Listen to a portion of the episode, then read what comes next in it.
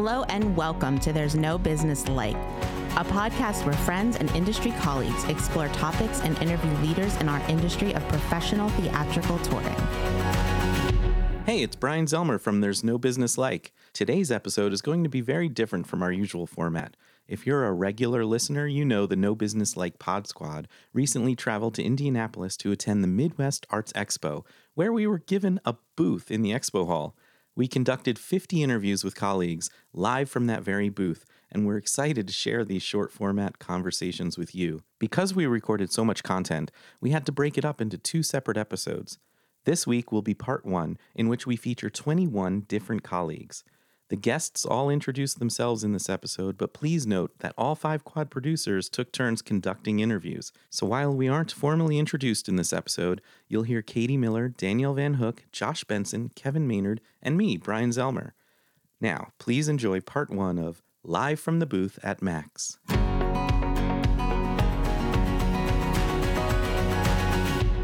Tiana Conway, Managing Director of Moraine Valley Community College.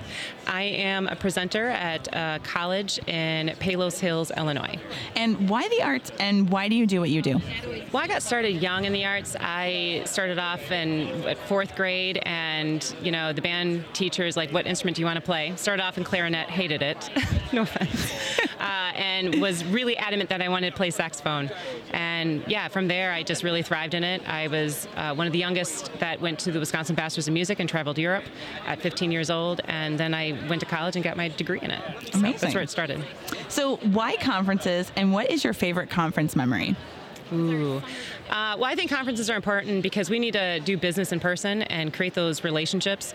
Um, and favorite conference, I mean, I guess I'll have to go with my first one, which would have been 2005 in Indianapolis. I believe it was. I might have to actually look that one up. I'm really good with memory of dates, but I think, yeah, it's just because it was my first experience and coming here and, and, and the engagement. And, you know, someone just said it today perfectly. It's a big family, and we all just want each other to succeed and do well. What's the best piece of business advice you can offer to colleagues new to the field? Networking and getting to know people. Um, you know, I might seem like I am very extroverted. I, I think my job requires that, but uh, so I, it was not always the easiest thing for me to do. But even if it's not, I mean, just take a chance and talk to someone. Uh, everyone has great value of uh, information and just so helpful. That's what helped me get where I am. What is your hope for the future of our industry? What changes would you like to see in the next five to 10 years? It's hard now because after the pandemic, the arts is still struggling, and I think there's a lot of people who don't really understand that. And for me, for our future, I just want to see us thriving. Uh, our, you know, kids are right now is everything's on their laptop or their phone, and they're not seeing live arts the way they should. And I want to make sure that we still are vibrant in the future. Okay, so what is your favorite stage mishap that you have witnessed or been a part of? Uh, mishappen. Um, ooh, okay. So APAP, I went saw Music Man. It was closing weekend um, with uh, Hugh Jackman and Sutton Foster. Sometimes when you watch a show, you don't want them to break character, but it really humanized them, and you could tell they're having a really good fun. And you know when blocking's happening when it's natural, and seeing when he touches it, you know, puts his hand on one of the kids' shoulders and the way they turn around, it was very genuine. So it wasn't a mishappen, but it was really neat to see Aww. something like that come up and occur. So oh, be more so positive a twist to it. I love that. Love it. Okay. Well, thank you so much for joining us on There's No Business Like. Thank you so much for having me, Katie. You're welcome. Rory Trainor from Unlimited Miles. Uh, I'm a booking agent for a boutique jazz roster. Uh, we have about 20 artists in with jazz artists from beginning of their career through jazz masters yeah. um, in their in their peak. Uh, I represent the Northeast and the, the, the, Midwest states, and yeah, book my artists throughout there. So, Rory, for you, why the arts? What do you? Why do you do what you do? I originally got into the art world to study theater at college. Uh, like stumbled my way into the mm. presenting world right after college. Uh, presented at a multidisciplinary art center, uh, mission-based work, uh, jazz, world music, contemporary mm-hmm. dance. I uh, did that for 10 years and then ran a small organi- music organization in Maryland. So, why conferences? necessity. Perfect. No, I don't know. No, I that's- that's a valid answer, really, yeah. yeah. To, yeah. It, it's a relationship building way, and Uh, being in person it matters. Excellent. An extension of that question. Okay. What is your favorite conference moment? a conference in New Orleans where uh, I got to go to the Krewe du Vieux parade and the balcony that I was on with because the CEO of the organization, their their apartment was on Frenchman and Quarters. Wow. So up there, yeah, getting hit with real glass beads and like yeah, and watching Krewe du Vieux at my first night in New Orleans ever. Wow. Yeah. That's yeah. That's a heck of a. Um, that's Yeah. that'd be a tough Yeah. one to top. What's the best piece of advice you can offer to colleagues new to the field? be curious about who you are getting to work with. Yeah. Be curious and listen. What is your hope for the future of our industry? What changes would you like to see in five to ten years? Our industry is sometimes considered, you know, non-essential within the culture of the United States. I'd like to see the shifts in how we act as humans and treat each other as humans and back to where uh, it's valued and funded appropriately within our, you know, our society. What is your favorite stage mishap that you have witnessed or been a part of? I ran a world music festival in um, in Milwaukee. One of our artists wouldn't go on if we didn't get her her Jack Daniels bottle. So we sent the volunteer to, to buy Jack Daniels, and instead of getting like a like a little 750, she came back with a, a two liter bottle because she, she didn't know what to do. So the artist was very happy and and had. You know, a jug of Jack Daniels on stage. So, Oh my gosh. uh, for a family show, of course. Yeah, yeah. yeah. So, Oh, yeah. that's great. All right, that is it, Rory. Okay. Thanks for sitting down with us. Appreciate Thanks. it. Victor Haskins. I am a musician and composer and educator, and I perform both as a soloist and as a band leader. I have several different purely music as well as multidisciplinary projects that I uh, tour. Awesome. Um, why the arts? Why is it that you do what you do? Creating art is a powerful and necessary way to create new possibilities for our imaginations. And of course, our imaginations are the driving force into creating our realities. And so when you experience powerful art, which comes from someone's imagination, it sparks new ideas in your imagination and makes new possibilities for you in order to create new realities for yourself and for the world around us. And so the goal of art for me is to plumb the depths of my imagination to expand what is possible for me to create and to manifest in the physical world in order for other folks to gain new pathways of what is possible for them to imagine and to create in their world. Why do you think conferencing like this is important? Conferencing is important because getting to meet people who are of a different experience or of a different mindset or uh, background who are in the same field, uh, but who might be doing something either similar or completely different from what you do, allows us all to raise our game and, and do better business and to be more effective as performance artists and, um, you know, agents or presenters, just to do a better job of bringing the arts to people, which is at the end of the day what we're here to do is to bring high quality experiences to people through the arts. What's the best piece of business advice you can offer to colleagues new to the field? uh, be curious and seek answers and seek more questions because that's going to help you grow the most uh, in, in every context in, in terms of how you do business um, and by extension how you really do anything just being curious and saying well, how does that work and why does that work will lead you to new questions and those questions will lead you to greater heights as a professional or, or even as a creative Yeah. What is your hope for the future of our industry? Like, what changes do you think you want to see in the next five to 10 years?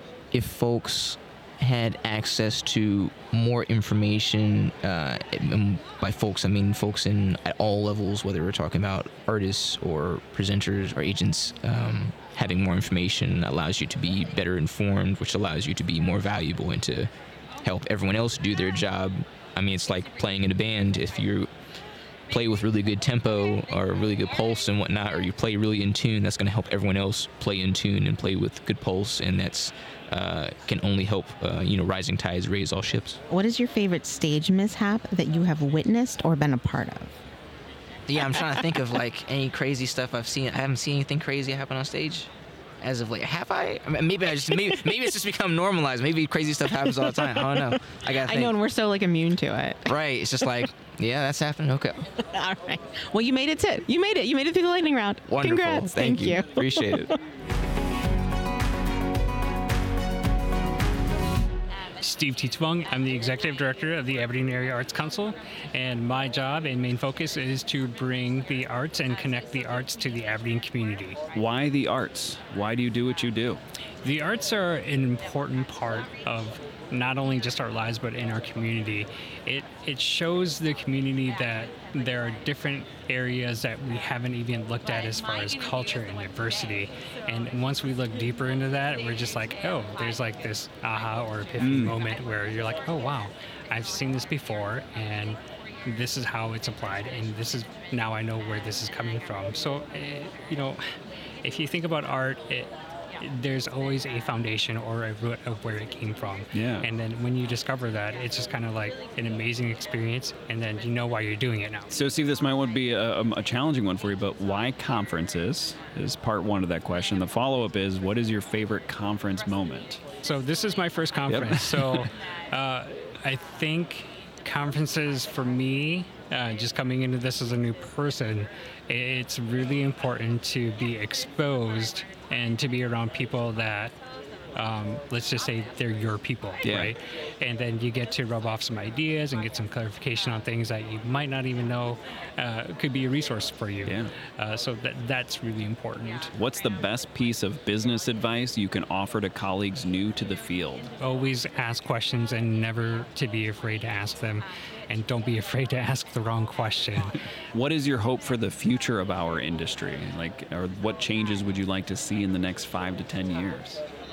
My hope or wish is more art right Yeah. we we just finished that aep 6 study with the american for the arts so waiting patiently for those results and Yeah. seeing how the arts uh, impacted the economy and uh, it, it just you know we need that funding as well too to back the arts to keep doing what we're doing What is your favorite stage mishap that you have witnessed or been a part of?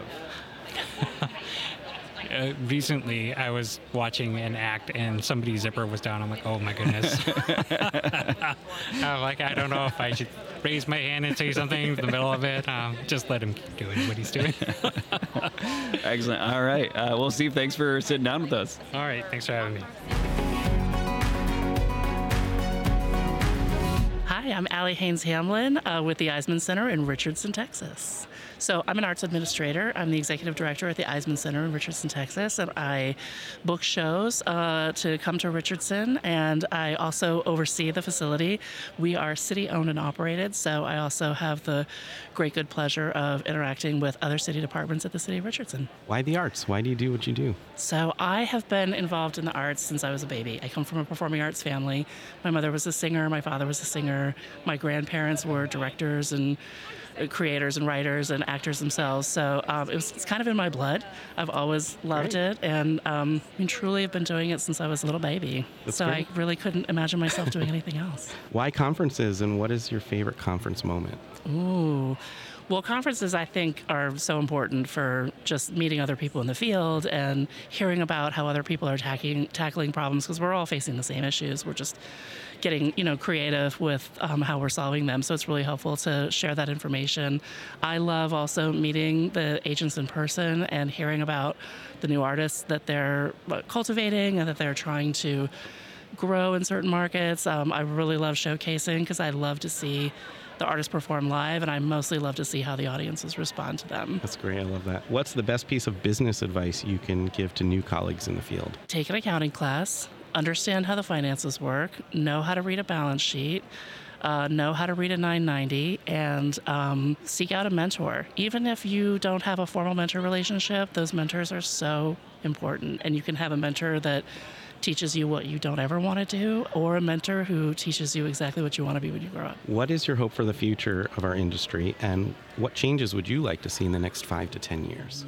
I really would love to see uh, a lot more collaboration between the artists and presenters, a lot more commissioning and getting the presenters involved in helping to create new work and supporting the creation of new work and really helping to fund that. I think that's something that artists really struggle with when they've got a fantastic idea. Sometimes there's just no resources to make it come to fruition. So I shudder to think of how many amazing performances nobody has ever seen because that artist just didn't have access to resources to make it happen. Do you have a favorite stage mishap that you've been a part of or witnessed? Oh, golly.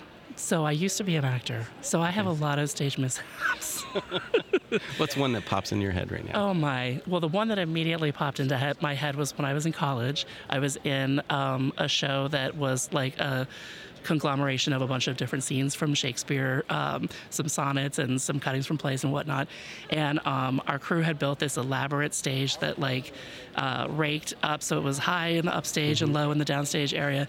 And the whole like pre-show thing was that we were supposed to go out there and warm up in front of the audience and do our vocals and do our physical warm-ups and I really like to jump and like get my body like excited. So I was jumping up and down on the stage, and I hit exactly this one weak point and busted straight through the platform and popped a huge hole in the platform and just stood there and stared at the audience like I don't know what to do. Did you get hurt? I didn't get hurt, Oh, thank the Lord. good. But uh, our tech director was in the audience in a tuxedo, watching the show, and was like, "I gotta freaking go up there and fix this now." It was I was so so mortified and embarrassed, but it was uh, definitely a key moment and Wow, that's seared a- into my brain. I bet. Thanks for doing this, Ally. Appreciate You're it. welcome. Thank you for having me. My name is Rocky Peter. I'm a singer songwriter. I do cover songs, top hits from 60s to current as well. I'm a motivational speaker. I share my story through my music, how I came from insane hardship mm-hmm. to becoming a success story and living the American dream and getting to live my dream as a musician. Why the arts? Why do you do what you do? Music is a form of healing. I studied biological sciences and biochemistry in college and got my degree in one of the best at it in California. And I was going to be a cardiologist. Uh, but I've sang and played music my whole life. I did it naturally. I taught myself music theory and all of it, play multiple instruments. And because I'm so fortunate to do music and started seeing how it impacted people, people telling me they were gonna kill themselves. I have videos of this and heard my music and changed their mind. That impacted me in ways I couldn't believe and made me go, you know what? I'm choosing music over med school because I genuinely believe that I can heal people through music as much as I would have through medicine, if not more. Why conferences and what is your favorite favorite conference moment? My favorite conference at the moment is obviously Max Expo, Arts Midwest. Why not? I'm here, so it has to be my favorite conference today. Ask me tomorrow, we'll find out. I'm sure it'll still be Max Expo because I'll still be here tomorrow. Yeah. So, um, tons of friends already. Josh is a great example, Exhibit A. Uh, extremely kind, has been showing me the ropes of the conference, giving me wise advice. Um, you know, knowledge is power, and knowledge is the most important thing you can give any human being. It's like the, the saying, teach a man how to fish versus giving him fish. Um, that's been my favorite part, getting to meet people like you, Josh, who is a, an incredible, kind human being. Thank you so much. Yeah. What's the best piece of business advice you can offer to colleagues that are new to the field? Which, I mean, that's kind of yourself. So I don't know. Yeah, thanks. My best piece of advice is focus on your craft first, master it. Become so undeniable that when someone sees you, even if they don't know who you are, when they see you, they cannot refute what you have to offer and they cannot resist booking you for something. Become that good and believe in yourself and don't compare yourself to others. Just be the best version of yourself. everything else will follow. All right, and what is your hope for the future of our industry and in where it will go in the next five to 10 years? My hope for the future of our industry is that artists and musicians and professionals in this industry get the type of respect that they deserve because we are very empathetic, emotional people who genuinely care about people. It's the reason why we do what we do because we care about people. We want to mm-hmm. make a difference.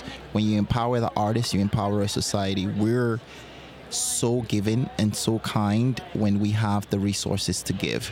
So, my hope for this industry is that when we see talent and we see what that talent has to offer, that we respect it and are willing to uh, properly compensate talents. When you're hiring a talent, you're not hiring a talent for an hour, you're hiring them for the amount of time they spent from childhood to become as good as they are now. My hope for this industry is that we are able to take care of our artists because our artists shapes our communities. Well, hey, thank you so much for sitting down for a little bit. Thank you. I appreciate you. Bianca Saltaformaggio from Cadenza Artists. I'm the Artist Services and Booking Coordinator. Professionally, I work for Cadenza Artists. I do all the contracting and advancing, so all the logistics when artists go on tour. I also handle some bookings. Okay. Um, I handle finances, tracking invoices, and all that jazz.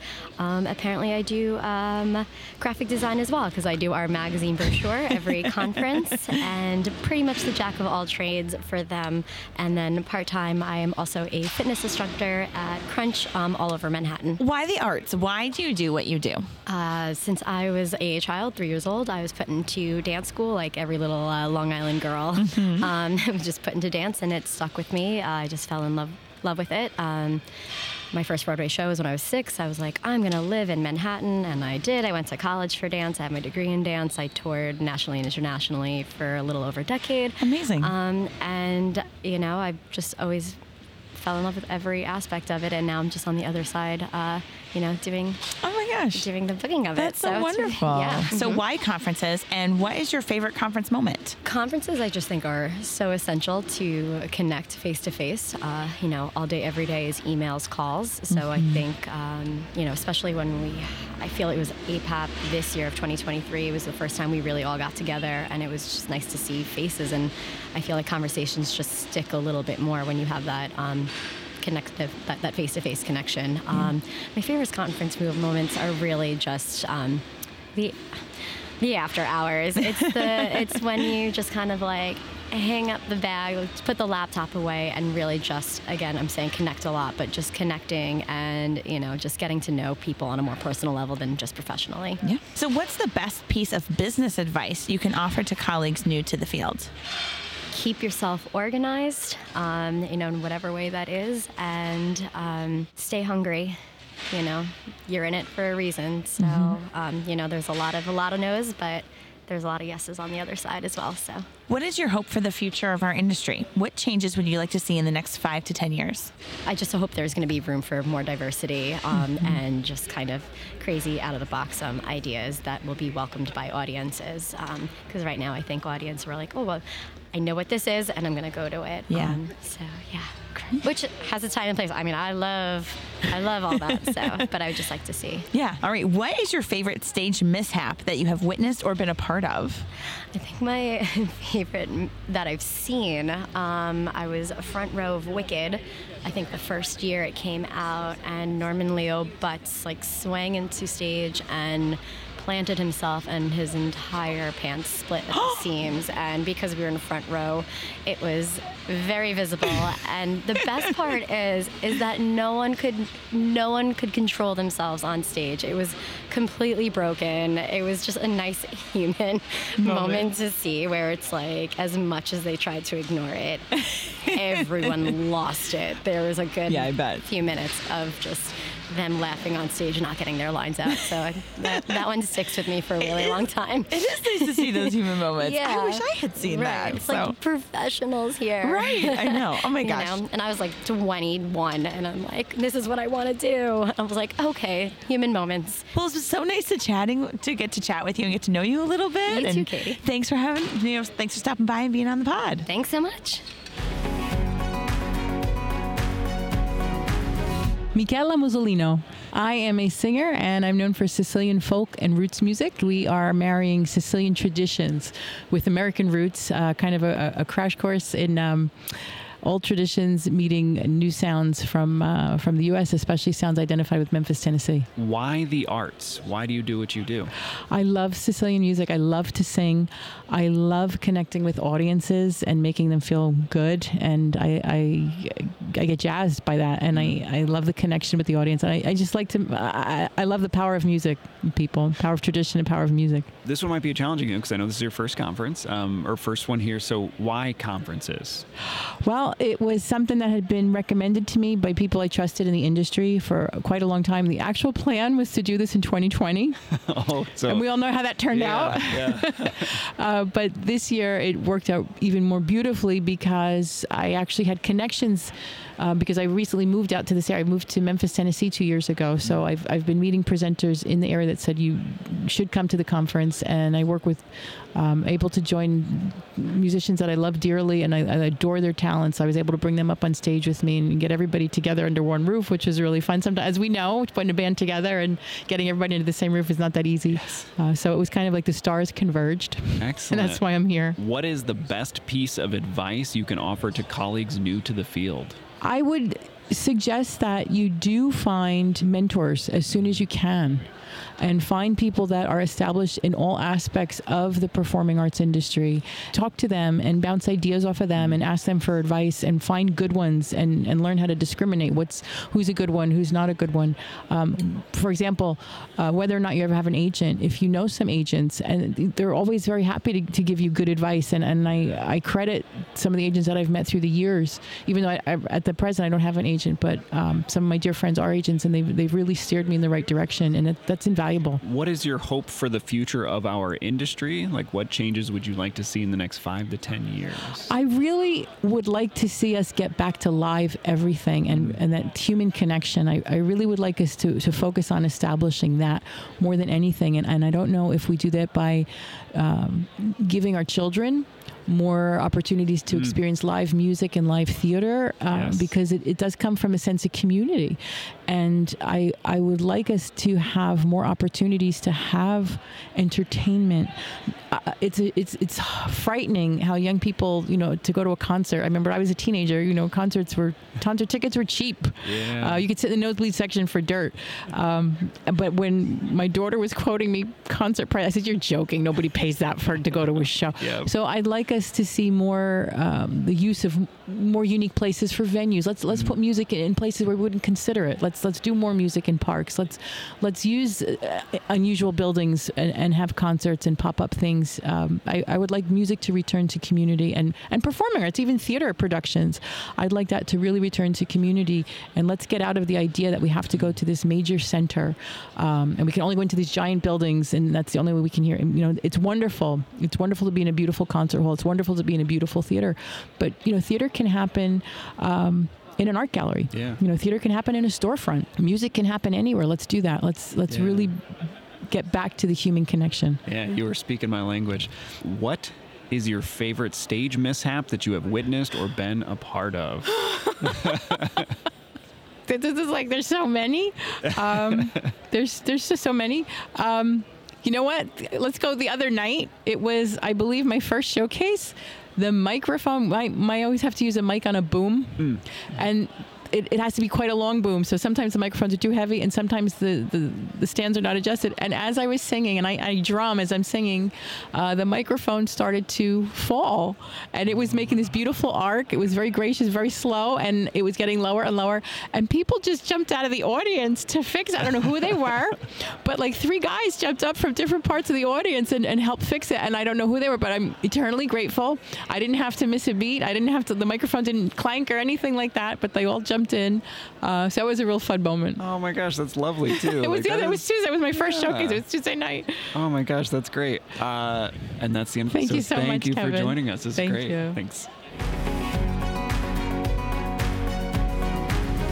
Lindsay Bauer, the Executive Director of the Fairfield Arts and Convention Center in Fairfield, Iowa. I create transformational experiences that build community. Why the arts? Why do you do what you do? Um, I believe that there is no better way to love each other than to sit in the same room, share a story, and um, I believe that the language of the soul is story. And when you share a story to me, then it becomes my story to tell, and then that bridges so many gaps. Um, I believe in rural arts access really hard. Uh, the decisions of the nation are made in the small towns; they're not made in the cities. We know how the cities vote. The politicians court the vote in the small towns, and we need to make sure that our small towns have access to to story, to connection, to empathy, to uh, to joy building exercises. This is important. Joyful people are powerful people. So why conferences and what is your favorite conference memory? My favorite conference memory is the first Arts Midwest conference I ever went to, which was in Columbus, Ohio, um, back in 2017, I believe. Um, and I went with a, a friend of mine at a neighboring um, organization, and we just had the best time. Uh, what I really, really appreciate about conference in general is that for us, especially in a rural market or in a small town market, I'm the only person in my town who understands what I do. And one or two times a year, I get to go to a room full of people who understand what I do and who get excited about the same things that I do. It's like the one time in my life that I fit in. it's so uplifting too to have that camaraderie. Yes, absolutely. And and to not have to solve all the problems by yourself, to have all Mm. of these people who are like, "Oh yeah, I had that problem last year, but I fixed it and here's how." And Yeah. you can do it too. What is your hope for the future of our industry? What changes would you like to see in the next five to 10 years? Thanks. I would like to see a, a stronger emphasis on rural arts, on um, on a support system, on education, on training, on funding uh, for our rural arts presenters. So many times in these small towns, the people who are running the organizations have no experience or training. They've never never done this ever ever before. They just uh, happened to be in theater when they were in high school, and now now they're the director of the Performing Arts Center. Um, and and that is a role with a great deal of responsibility, and it is an honor that they have decided to step up and take this role, often with almost no pay.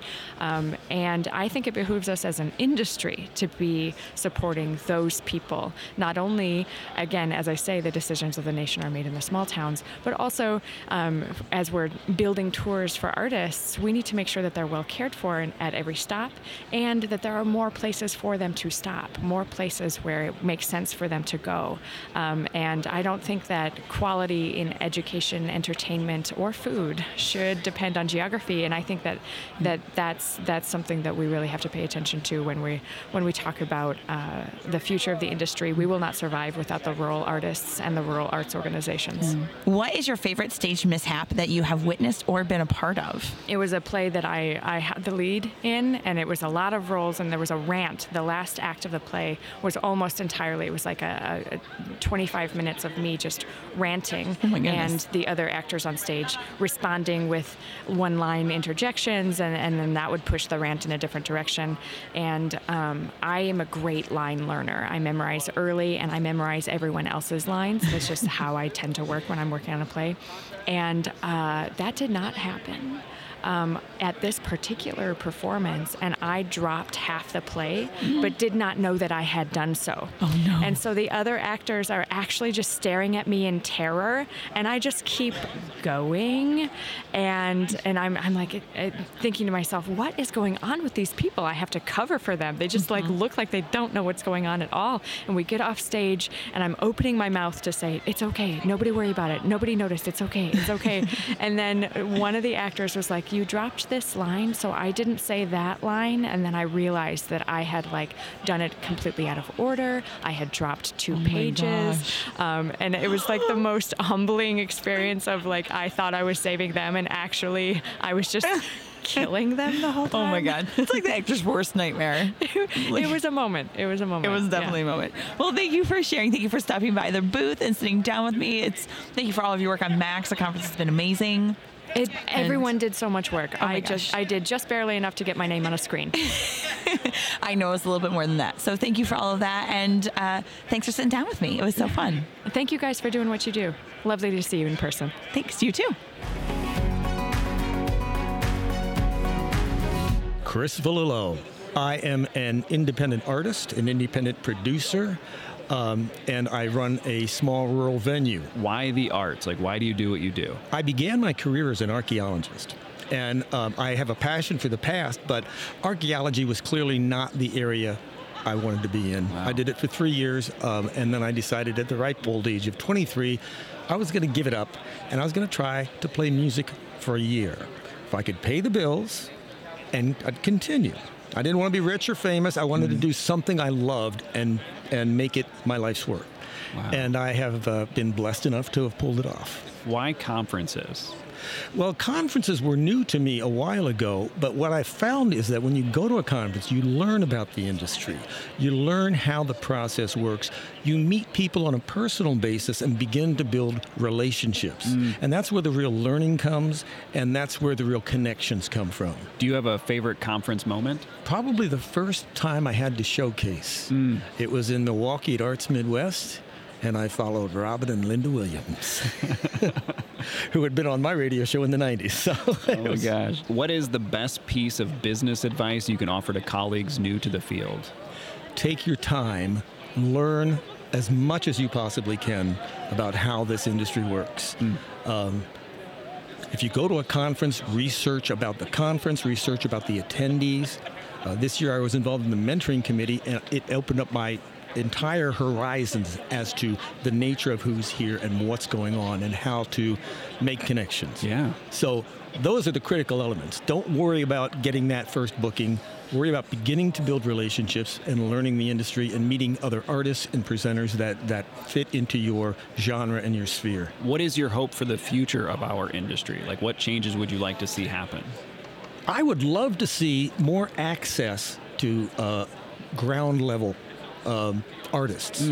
Uh, I have spent 20 years trying to work up to this level, and it's been a very difficult process to get access to the information and understand how to take the steps.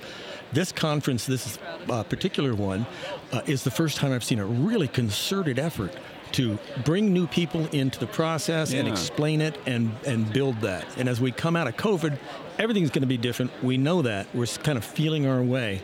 So, um, I mean, my, my hope is that we, we continue in this process and ultimately we come up with the new paradigm that works and it makes a win win for all of us. Yes, I love that. What is your favorite stage mishap that you have witnessed or been a part of? oh man! In uh, the early 1980s, I was playing in a band called Ken Carlisle and the Cadillac Cowboys, kind of a, a country show band, and we got a call to perform for President Reagan as he came to Illinois to announce a farm bill.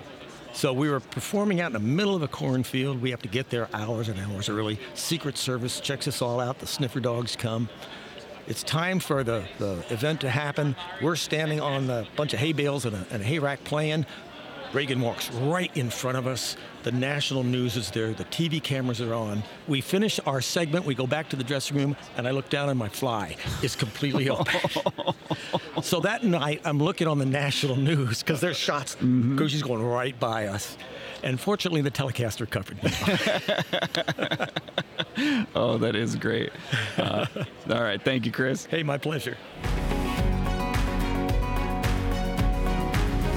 Hi, my name is Lisa Conlon. I'm from New York City. I work at the Paul Taylor Dance Company. I'm the internal booking agent at Paul Taylor Dance Company. So basically, instead of being an outside agent and working for an agency, I work inside the company and work directly with the executive director and the artistic director and then the development team. And we're a nonprofit, so it's kind of an unusual situation. A little bit different than Mhm. working for an agency. Why the arts? Why do you do what you do? Because I love it and I love the people.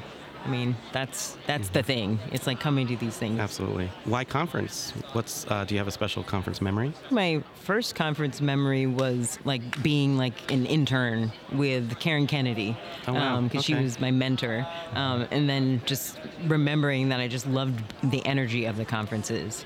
Nice. What's the best piece of business advice that you can offer new colleagues?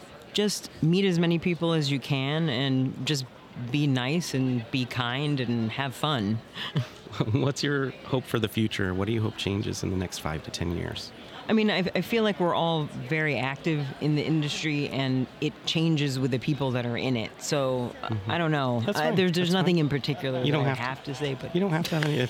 That's great. um, what is your favorite mistake that you've witnessed on stage or were part of? Oh, oh! Um, I was performing in a musical theater show, and uh, one part of the staging was I had to go down into the audience and be singing. Fortunately, it was a comedy song, um, and then I had stage shoes on, character shoes, and the heel like went onto this part that wasn't the carpet, Uh-oh. and then it just slipped and fell on my butt, and then like, but Did you people get hurt or? I, I, I didn't, Okay. but everyone started laughing and they thought it was part of the thing. and then at the end, like my director for notes after was just kind of like, like stay in the light for that one part. I'm like, I fell. Like, and she was like, oh, I didn't even know. So anyway. That is hilarious. Yeah. Thank you, Lisa. Thank we appreciate you. it. Awesome. Chad Lindsay, City Opera House, Traverse City, Michigan. So, professionally, what I do is I very newly am the steward of a beautiful cultural center in a small town in Michigan. So, Traverse City is a medium sized, medium sized, medium small town in Michigan. And at the very heart of it is an, an opera house that was built in 1892. And I am now in charge of programming, fundraising for, and caretaking this beautiful old treasure. Why the arts? Why do you do what you do? I might be a little different uh, than some people on this. I think that they're a, a sort of a, a blank slate where a conversation can be started. And um, I'm encountering a lot of people who want to imbue the arts with a, a politic of their own. And I, I'm a firm believer that it's a place where a conversation can be started. So, you know, I think the arts are ultimately a reflection of people. They're the stories we tell each other about who we are and what we've been Mhm. and what we want to be. And in that mirror, we have the opportunity to reevaluate who we are and what we want to be. And I find that running a venue allows you to pick and choose the mirror, the, what kind of shade the mirror is going to have, and how it's going to show a community back to itself. And so I'm excited to be in the market that I'm in, making the choices I have to make. uh, it's a little nerve wracking, but uh, ultimately, it's a really, really big honor. Okay, so why conferences, and what is your favorite conference memory or moment? I And just this- got here. was I have say, no memories. So what? So I so forgot all far. of yesterday. So as your first conference, like, what has your experience been like? This is only day two of the conference. So yes. what's it been like so far? Ladies far? and gentlemen, we are in day two of the conference. and okay, so far it has been exciting. Everyone is very enthusiastic. I'm a little overwhelmed. There is a lot going on. There there are so many people offering so many diverse artists, programs. It's exciting. I'm a little overwhelmed.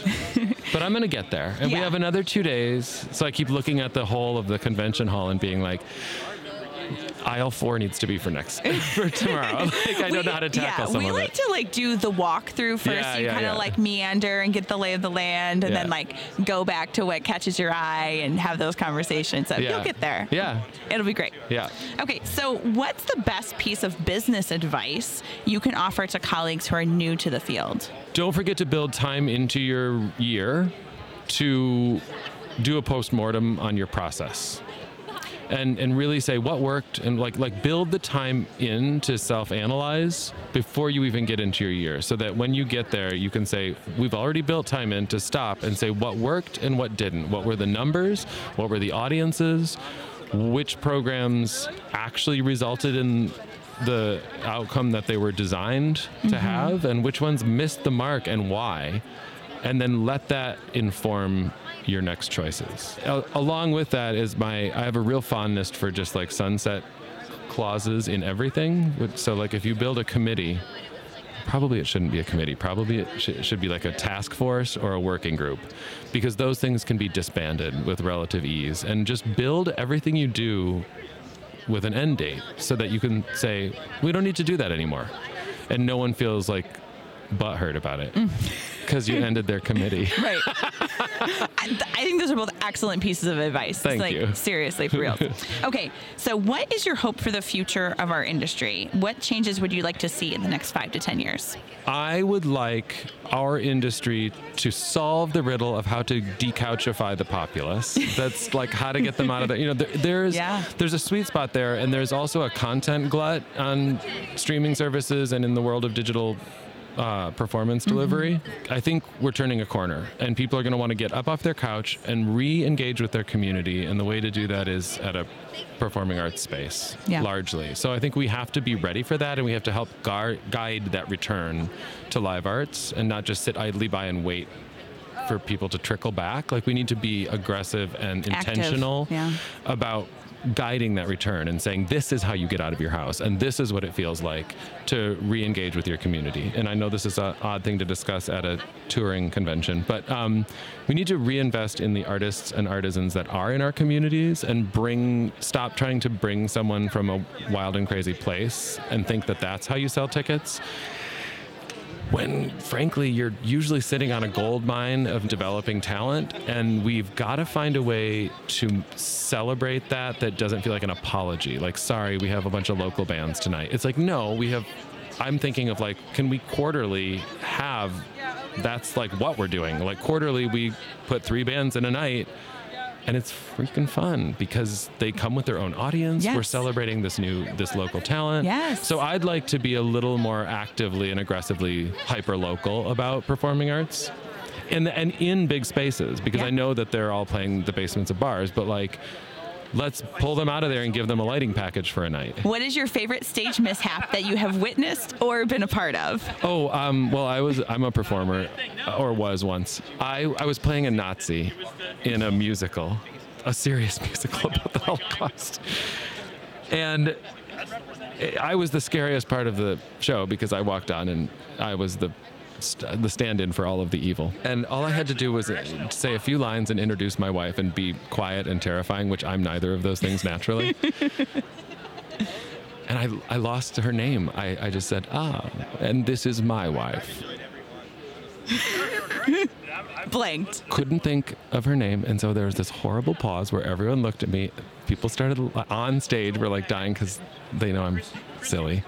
But I was just mortified. And then I went, Judith, which isn't her name. It was Ingrid. And Judith is the most Jewish name you could possibly choose. So it made absolutely no sense. So I just lost half this. Like on stage, people were just laughing at my face. I love it, it. was terrifying. Oh my gosh. There's nothing wrong with it. It's just a sad story about my inability to remember lines. It's happened to everybody. You're not alone. And I love it. It came out of me like from my lower abdomen because I just, I was like, fill the void.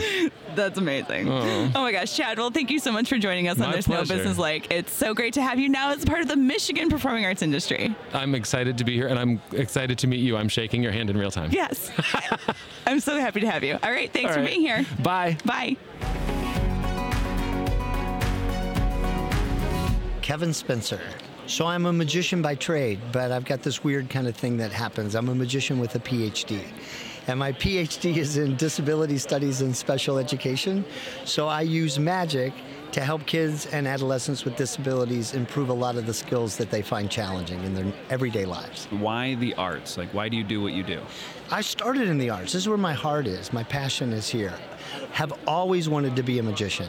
I think anytime you talk to a magician, it's like something that we've wanted to do since we were a kid. Saw my first magician perform when I was five.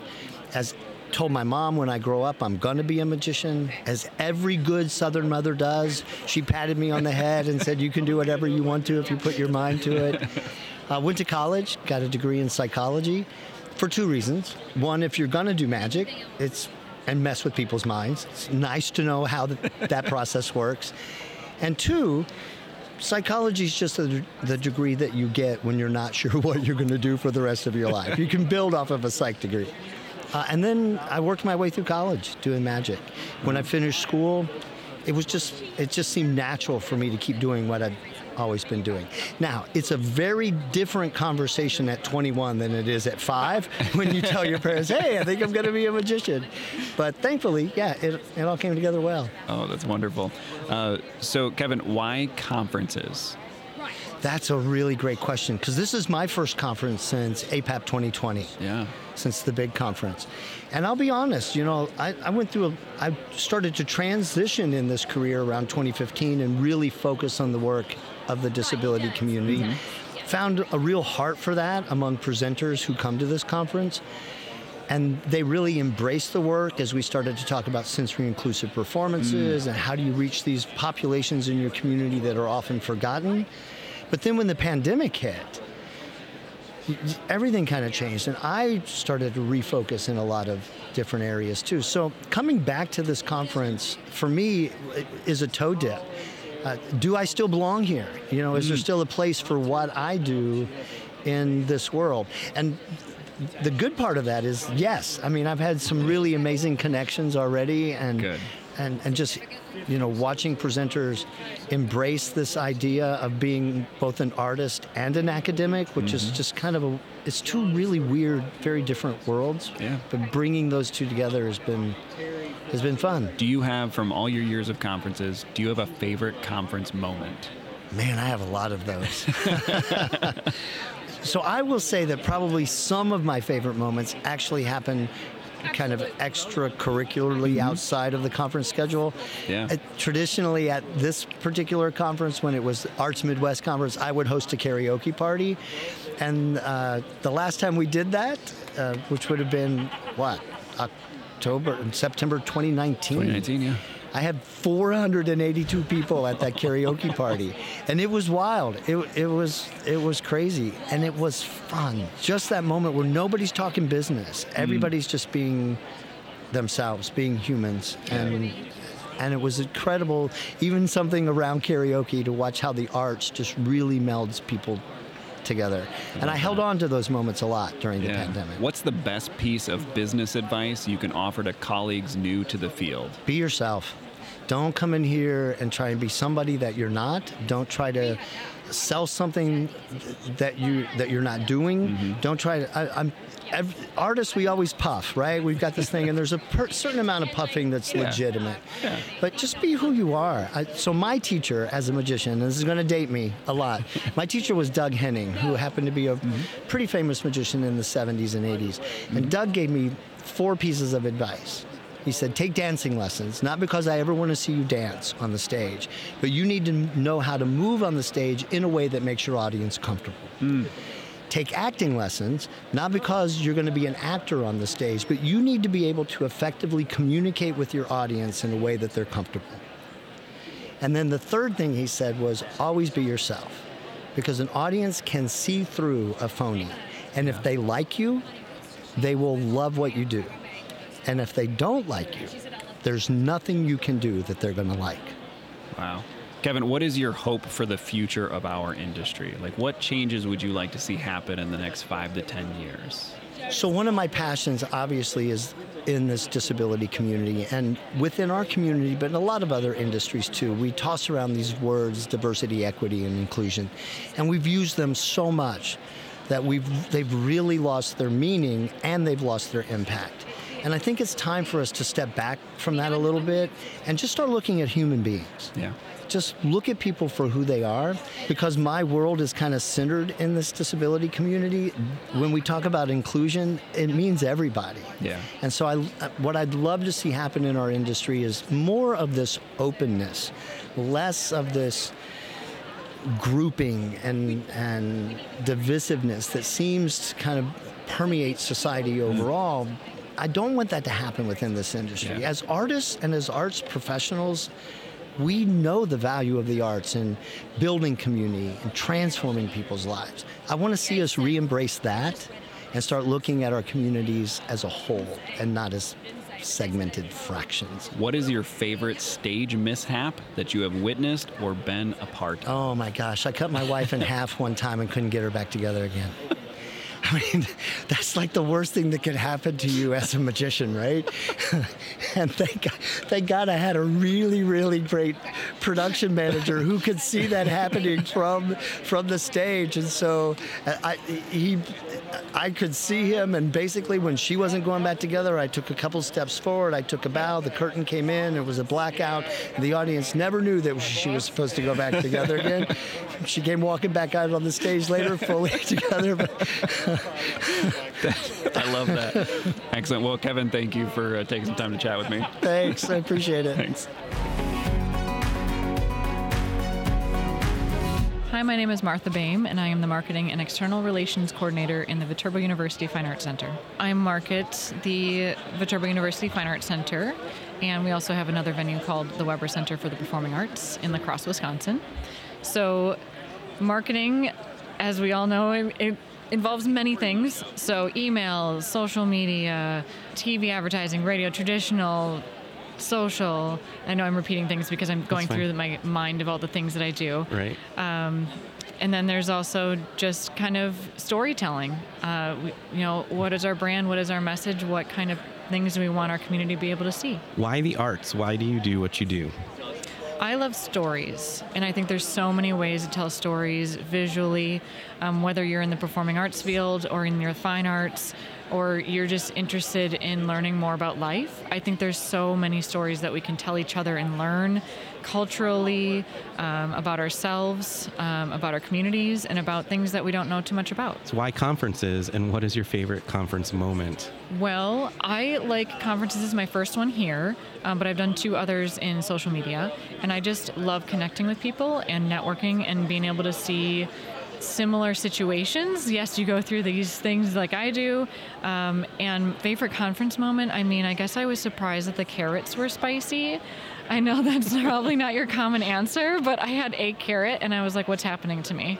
Where where was it? Can you explain that a little more? Yeah, it was a part of the uh, like ensemble we had of dinner with the wine and it was just it didn't have a warning label and I just took a carrot and, and I took carrots and I think there were some well looking back at it because I went to go look there was like a jalapeno around it but I didn't Oh. realize that that was a sign and I didn't take it so I didn't think it was going to be spicy so I wouldn't have known. yeah, Wow. I was. I, I warned a couple people, so I just felt the need to tell them that there's a, a really spicy carrot out there in the world. What's the best piece of business advice you can offer to colleagues new to the field?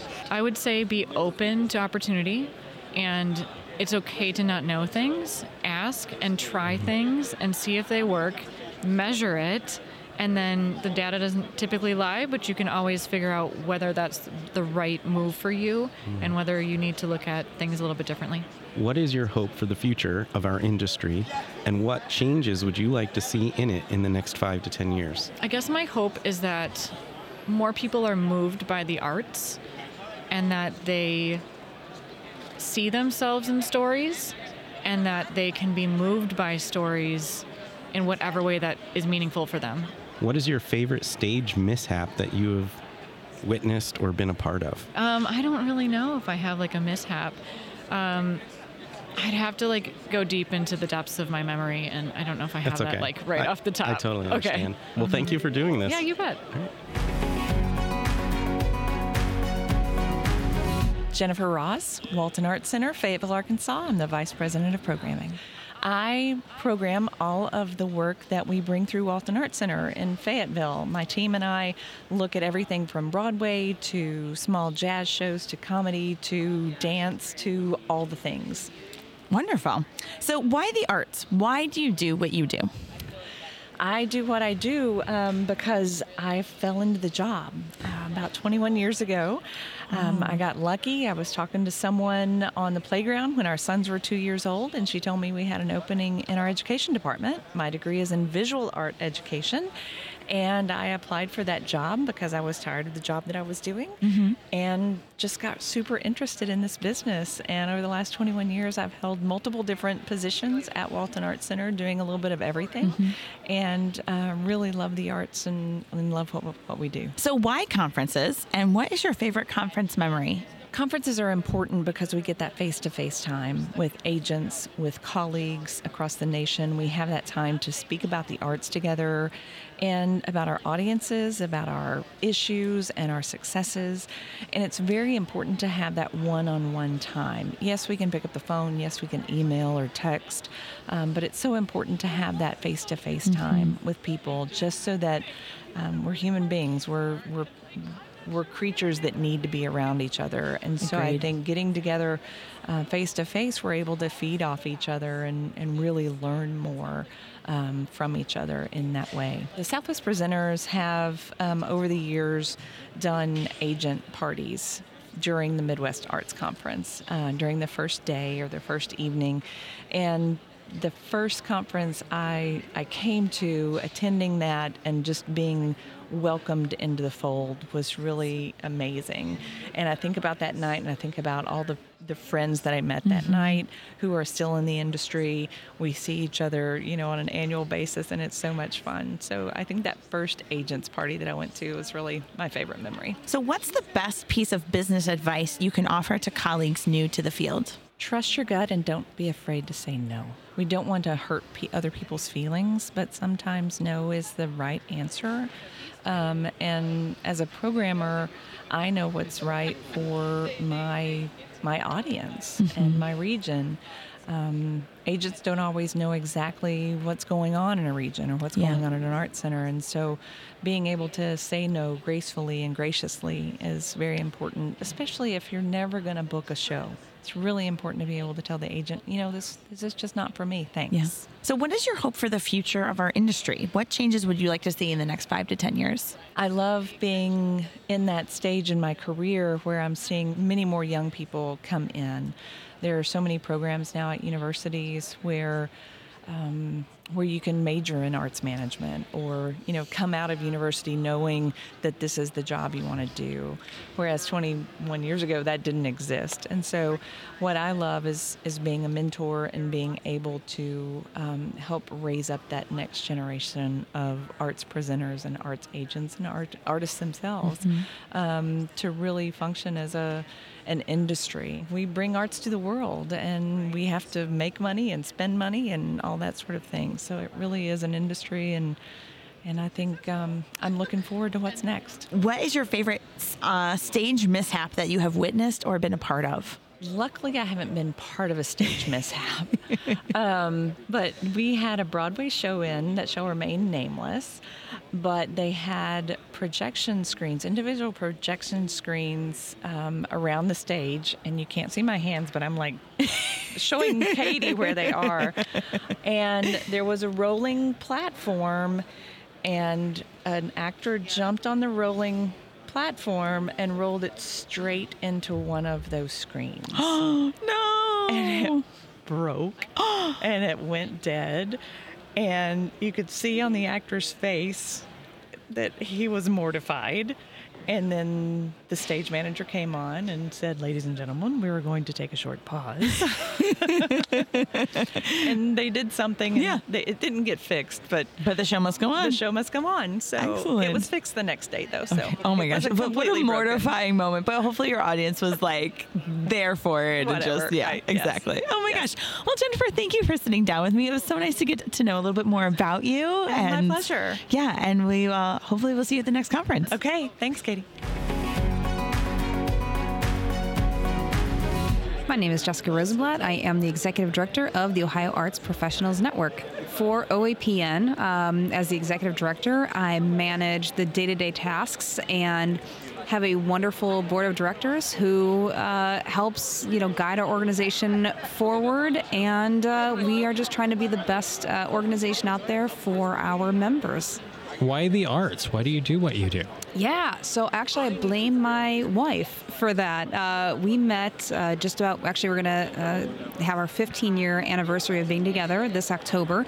And uh, she was playing at a bar in Fairview, Ohio, and uh, we connected. And then I, uh, my pickup line apparently was, "I have friends that could probably book you at a bar," which I found out later on other men have used that to, you know, hit on her. And So uh, we started dating, and then we formed a, a, record label together, an LLC, which turned into an S corp, and we started uh, just working together. And I was her agent, and uh, we actually went to our first OAPN conference in 2015, and I was there as an agent for Fighting Chance Records, representing Diana Chittister. And then the next year, I went back with more artists, and then I became a board member for OAPN, and then in 2019, I became the executive director. So I blame my wife for getting me into the arts and uh, and into this world, but I love it. That's great. Why conferences and what is your favorite conference moment? Yeah, so I love conferences. I like the energy. Um, I was just having a conversation with. Uh,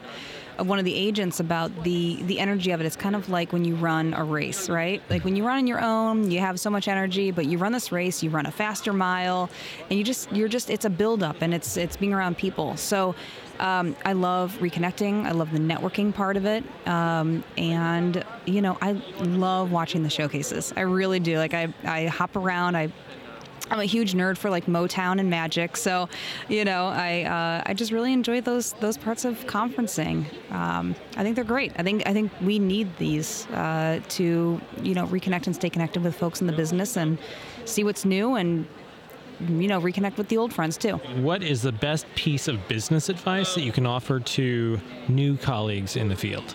I don't know if I'm that well equipped to offer any advice. Well, with a record label and yeah. an agency of your own and representing artists, I think you're pretty well equipped.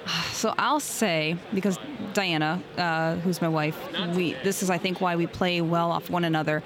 Uh, I just dive into things without really thinking, so I'm always just the whole just do it and figure it out. Uh, if you fail, it's not that big of a deal. So uh, just take the first steps and, and do it. Try it, test it out, and, uh, and just keep going. What is your hope for the future of our industry, hmm. and what changes would you like to see in the next five to 10 years? Oh, that's a great question. Actually, I had a really great conversation with Tori uh, from Arts Midwest about uh, just all the all the new ideas I think that, that could come out of these conferences. Um, you know, but as somebody who plans conferences, I think what's really hard is changing the model while you're in it. Um, so I have a lot of ideas, and, and I think that there's a bigger conversation that needs to happen, and I think our consortia are, are really connecting more and more, and podcasts like these are great, and we learn from others in the industry. So I do have internally this five year plan of what I want to see, but I, I see as I plan a conference how hard it is to incorporate these things because there's certain things that are so important. Networking, you want to see showcases, you need professional development. How do you get all this stuff in exhibit hall?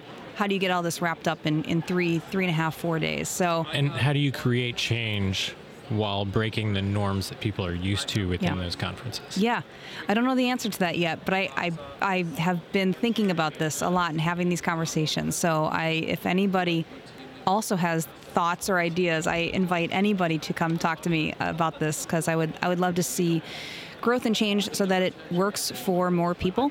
Mm-hmm. Um, you know, I, I heard an artist in Cleveland who talks about you know, making art and bringing it to people where they're at. You know, I think COVID changed so much, and you know, there are artists that will play in people's backyards and have, you know, like a block party sort of concert for folks. And and I just think there's a lot changing with performing arts centers and and how people take in their their music and their entertainment and so much, you know, as we all joke, but we compete with the couch. Uh-huh. so how do we how do we keep people coming out? And uh, because I think when they do, they love it. What is your favorite mishap or disaster that you've seen or been around on stage?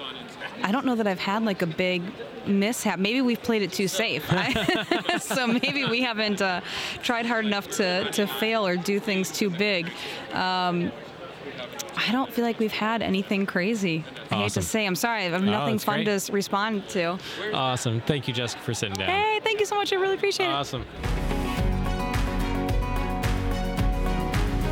Hi, I'm Margot Day, the Performing Arts Director at Quad City Arts. I run a very unique residency program at Quad City Arts.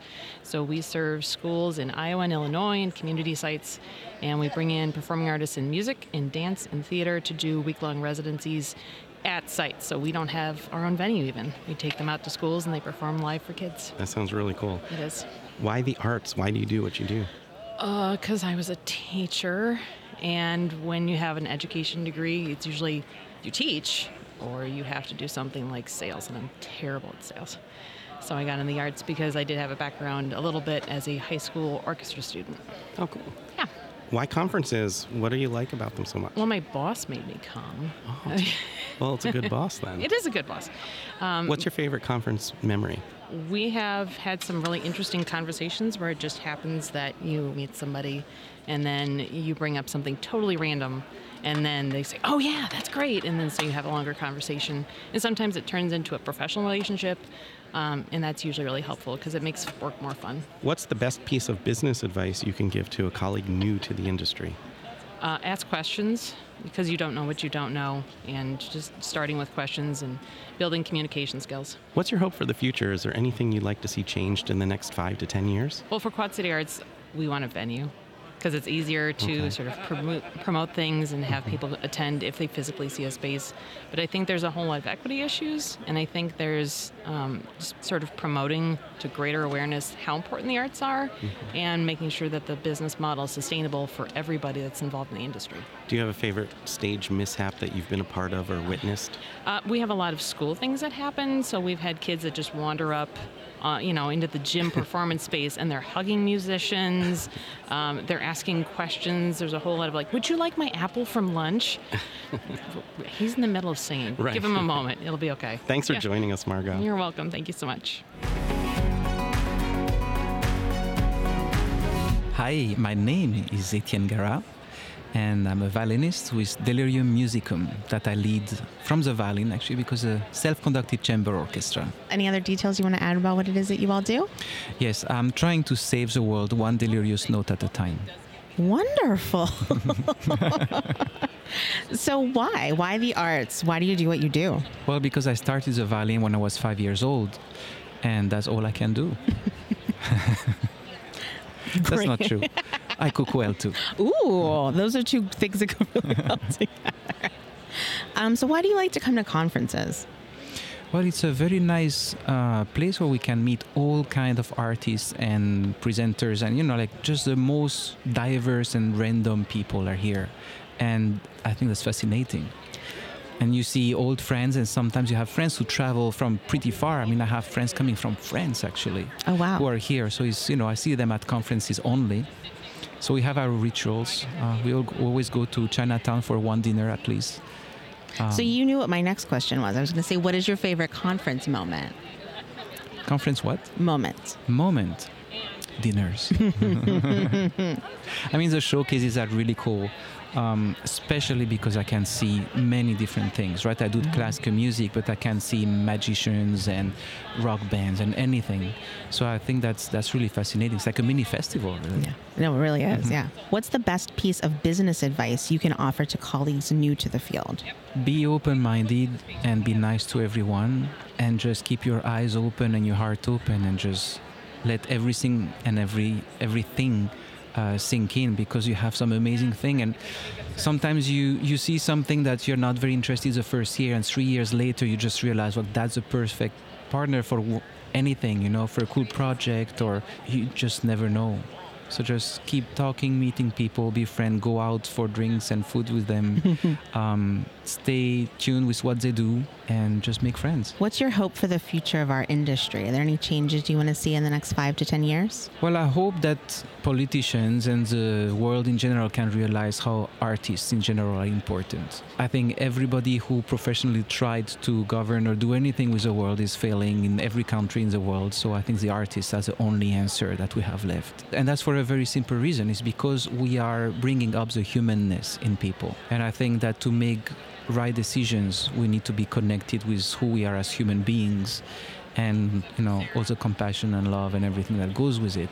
In terms of touring find a, a model that might be a little more sustainable for everybody, maybe with residencies and, and not go from city to city from one side of the country to the other, but maybe based in one location and then have some satellites programs from there and then move to the next location and do that. I Mm. think that would be a very interesting, also being more engaged in the community and the location for, for the artists who move like that.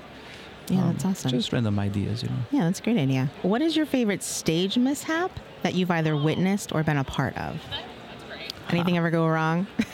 I don't know if he's the funniest, but I think the most dreaded one for me and my colleagues. I think we play from iPads, so it's an iPad mishap.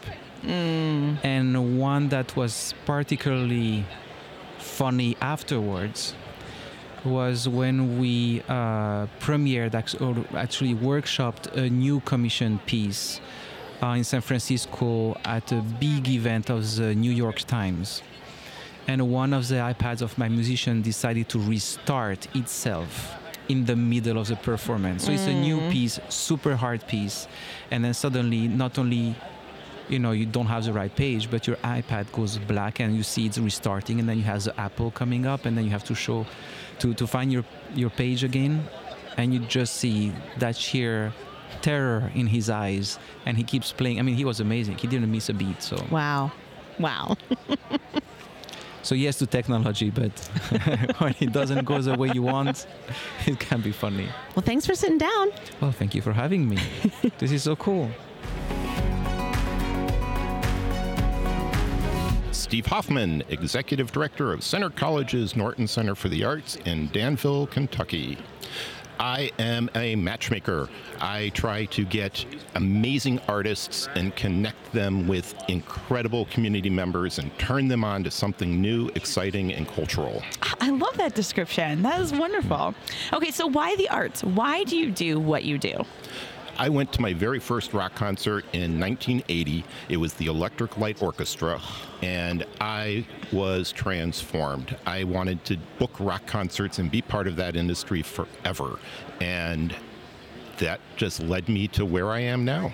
So, did you ever actually get to do the rock concert portion of that? I do. I have had uh, Ann Wilson of Heart a couple of weeks ago, and Styx and ZZ Top and Dolly Parton and the Electric Light Orchestra. Uh, it's it's really been amazing. We had Toad the Wet Sprocket a week ago, so you know, well, just that's a doing blast all from the that. past. Oh, well, that's fantastic. So, why conferences, and what is one of your favorite conference memories? I love going to conferences because I, especially a regional conference, because that's my research and development. It's an opportunity to really shop and learn what's out there and understand what artists are going to be touring. I will create a list of probably 200, 250 artists after this, going, how do I pare that down to 15 or 20?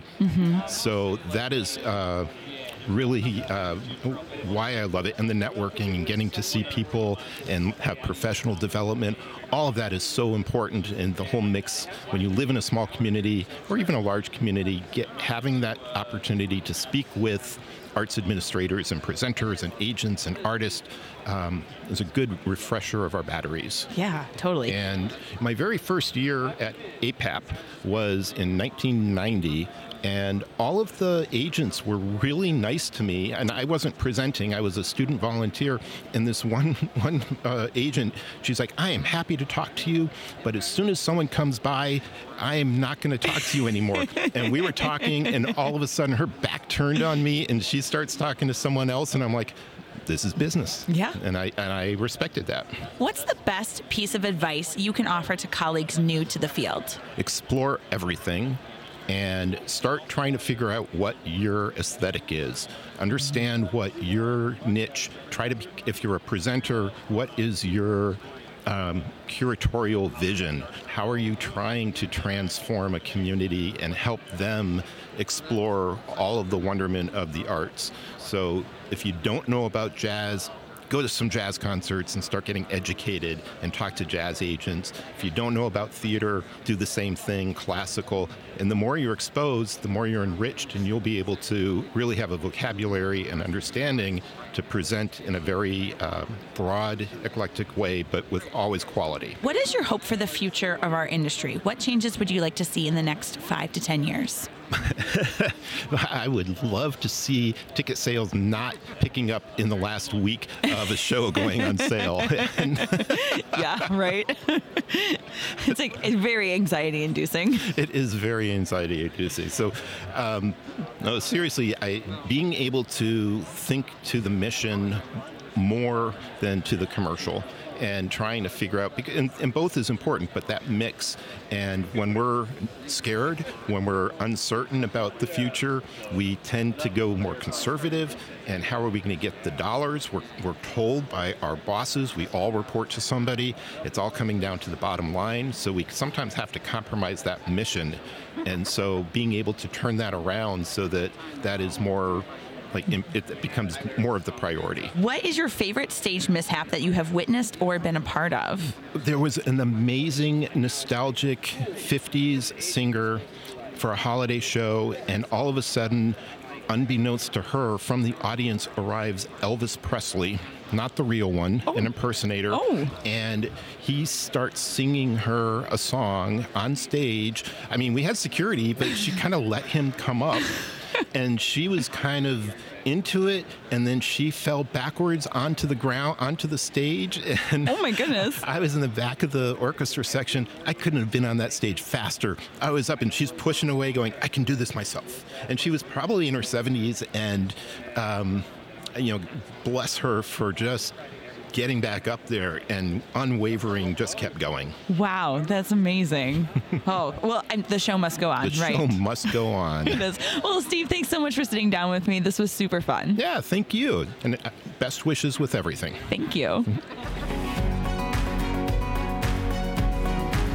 Jorge Casco, Executive Director for Fly Dance Company. We inspire the youth and we use hip hop as a vehicle to pivot them into the arts or feeling good and loving who they are and who they're created to be, which is themselves. So, Jorge, why the arts? Why do you do what you do? Because it saved my life. I was growing up in an environment where there was a lot of violence and negativity around me. I didn't know that this is what you could do as an entertainer. I started hip hop touched my soul, and it was something that I could express myself. And when I saw this, I saw the group that I'm, I'm working with now at 14, and a lot of my friends are passing away or getting locked up for things that they shouldn't be doing. I said, you know what, this is it, you know. And the only way that I knew how to get out of that was through following my heart and pushing this art form. Why conferences? Because it's a great way to see what's out there, um, what I what we needed to do to level up, what we're doing right, what we're doing wrong, the connections, and uh, an, a conference like Midwest Arts Expo is amazing because whether the conference knows it or not, you're changing lives. Yeah. Right. You're providing opportunities, and for someone that comes from a place like me, and from the background that I come from, you know, we never made excuses, but we know hard work pays off. And when you put the hard work in here and you can connect those dots and have the venues and the artists and, you know, the entertainers that are coming to these conferences and the way that this conference is built mm-hmm. now, we love it because it was nobody was really a stranger, you know? And, Yeah.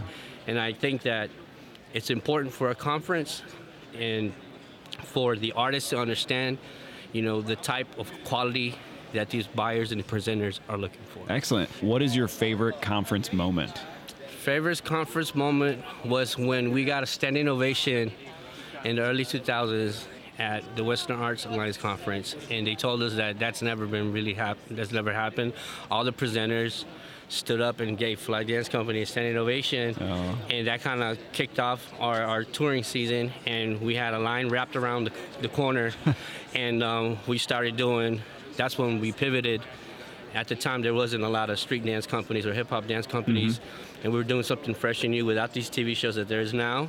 And uh, we took the industry by storm and we were doing so we had a string of uh, standing ovations 60, 65 i think is the, the record that we had. Wow. and we did over 200 educational programs. We were doing about 300 programs 260 programs a year. We did that straight through for about five five to six seven years i think. Not back to back to back to back you know and it kind of put put us in the forefront Jorge, what's the best piece of business advice you can offer to colleagues new to the field? be a student understand be patient you know, and learn as much as you can. Ask questions. Yeah. You know, if you don't know. Yeah.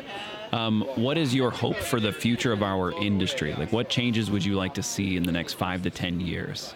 More companies like us that represent different communities. I would like to see minority companies excel at different higher levels, and I just want to see.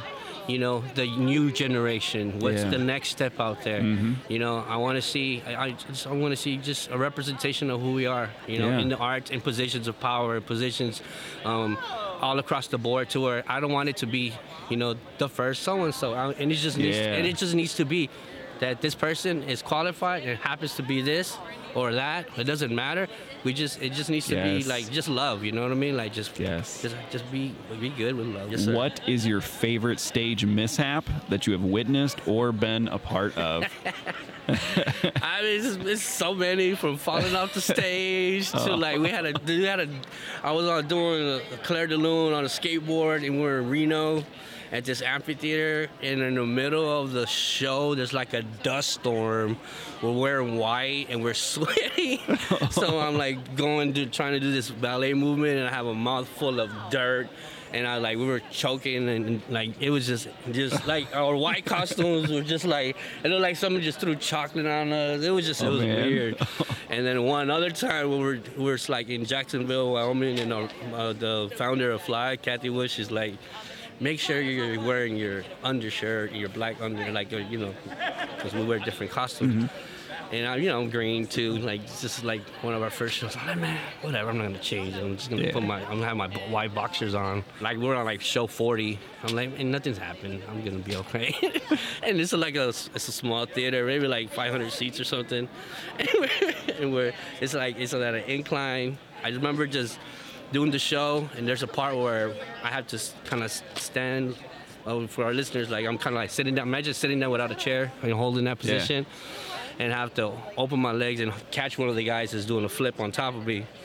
And I go like that, and I go, and my whole crotch Oh. area ripped, and it's just like white. And this lady's in front of me, and she just she just looks at me, and just gives me a big old smile. I'm just like trying to like close my legs, like no, you know what I mean? And I could hear I could hear my director in the background, just in, in my head, just I told you not to do that, Joel. so that I mean, I got story for days, but that's a couple of them. you know That's what I mean? great. All right, Jorge, that is it. Thanks for uh, stopping in and uh, sitting down with us. Sweet. Thank you, man. Thank you. Hi, my name is Jeff Laramie. I'm the president of SRO Artists Incorporated in Madison, Wisconsin. I've uh, headed up this company since 1980. So this is 43 years in the business. As uh, I told you yesterday, we started with the first fax machine and all this sort of stuff. uh, but I've represented uh, music and performing arts uh, uh, performers for many years in many genres, which has been a, a real joy because I've been exposed to and been able to represent some wonderful artists, some mildly famous, a- and we've made some pretty famous, and we've uh, worked with people from all over the world. And I think over that time, I've booked something like 35,000 shows. Why the arts? Why do you do what you do? Well, I had a major in music in college. I always, uh, you know, I wasn't really a rock and roller. I wasn't aimed for that. But I did solicit myself to uh, a booking agency to for my first job, and it was classical and dance. So I started in sort of the world of performing arts, and that just continued. The, the business changed. Different people got signed. We got a different identity. But it's uh, first and foremost, it's pretty much been rooted in the performing arts centers, and then as it grew, contemporary art, uh, contemporary music, clubs, concerts, festivals, etc. Why do you conference, and what is your favorite conference moment? Uh, because I think the best way to do business is face to face. And uh, I've been very involved with all of the conferences, especially Arts Midwest, because I live in the Midwest.